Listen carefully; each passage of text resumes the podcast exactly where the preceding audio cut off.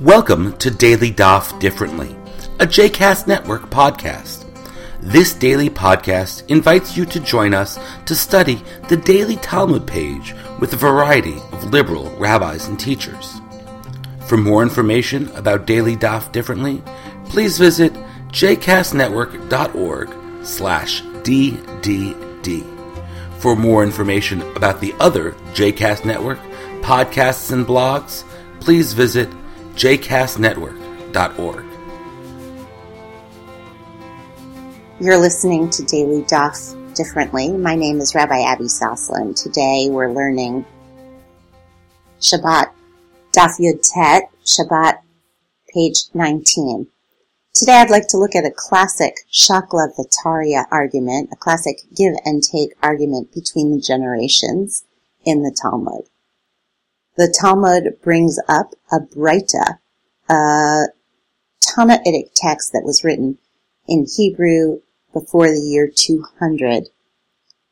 And the Gemara later, maybe a couple of hundred years later, will go back to this Breita and say, wait a second, how does this work? Let's clarify. Now this assumes a few things. First of all, the later rabbis, the Amoraim of the Gemara period, always assumed that the earlier rabbis were making sense. They always assumed that the Tanaim or the rabbis that came before them were speaking coherently, were speaking intelligently. So anytime anything appears out of whack in an earlier text, it must be clarified. We must be misunderstanding it. There's no way that those rabbis would have said anything that didn't make sense. So it is our job to make those positions consistent. This happens in a really lovely way on our page today at the top of 19a. The Breita, the Tannaitic text is presented about the issue of giving a letter to a Gentile on a Friday. Remember yesterday we were talking about work that is done for you over Shabbat. And the issue here is if a messenger were to take a letter for you, how long before Shabbat does he need to do that? Or can he do it over Shabbat? So the Breita suggests that um, all you need to do is give this person a stipulated fee before Shabbat, and it becomes his work. It becomes his own commitment to deliver that letter. In Mishalchin Igeret, Biyad Nochri Erev Shabbat, im Kain Kotzetz Lo Damim. You may not give a letter to a Nochri, a Gentile, before Shabbat unless you stipulate, unless, unless you set up the money that you will give him. This is an issue that comes into play today. This is how the Shabbos Goy idea developed. We don't want to ever ask someone to do work for us on Shabbat.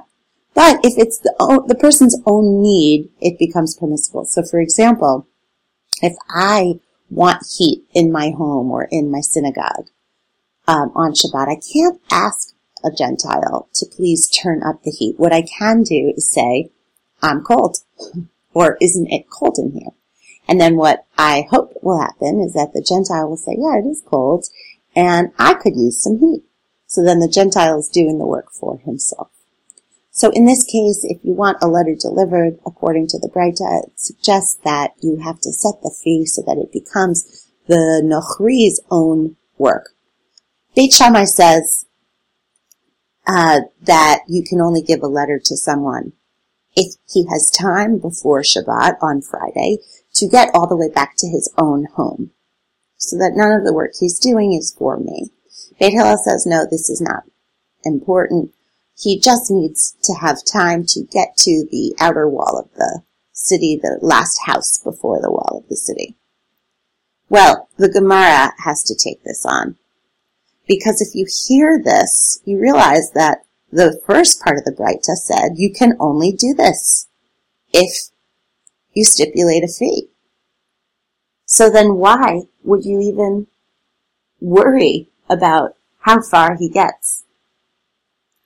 So, the question is, if you stipulated a fee, why do you require this extra time. Amar Rav Sheshet, Hachi Kamar, this is a classic phrase, this is what it must have meant. Hachi Kamar, this is what it's saying. Ve'im lo katzatz, Beit Shammai omrim ad sheyagia lebeito, u'Beit Hillel omrim, kidei sheyagia lebayit hasamuch lachoma. If you did not stipulate a fee, then these two opinions apply. Then Beit Shammai says, well, you have to give him time to get all the way home. And Beit Hillel says, no, just till the wall. But there's another problem. Viha amarta.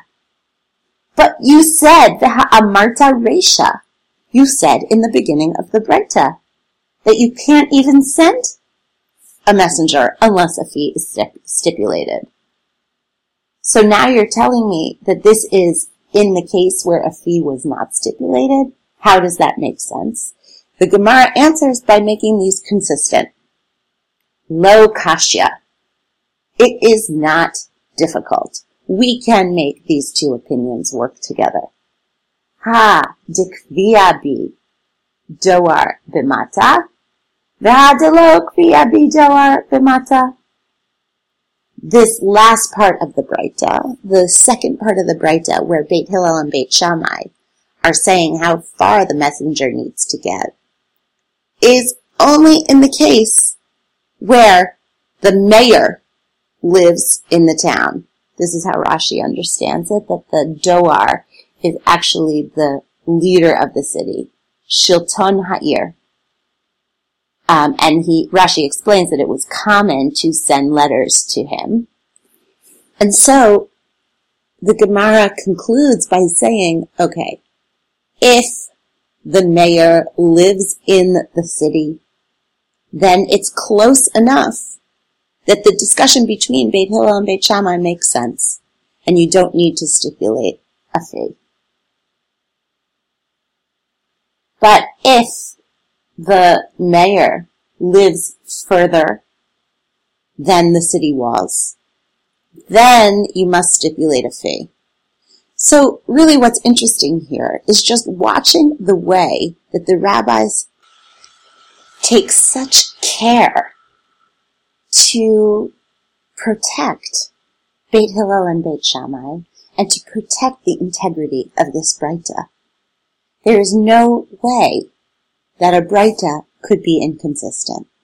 There is no way that these earlier texts could in any way show inconsistencies or potential problems. There is such a sacred approach to dealing with the laws of yesteryear. This is a very, very beautiful thing. It really, I think, highlights the power of the Talmudic argument. It highlights the way in which our rabbis modeled for us a reverence for previous teachers and rabbis. Thanks for listening. Look forward to studying with you tomorrow. I hope you've enjoyed today's episode of Daily Daf Differently and that you'll join us again tomorrow for a new page. The music at the open and close of this episode is Ufros from the Epichorus album One Bead, available on Bandcamp iTunes, and Spotify.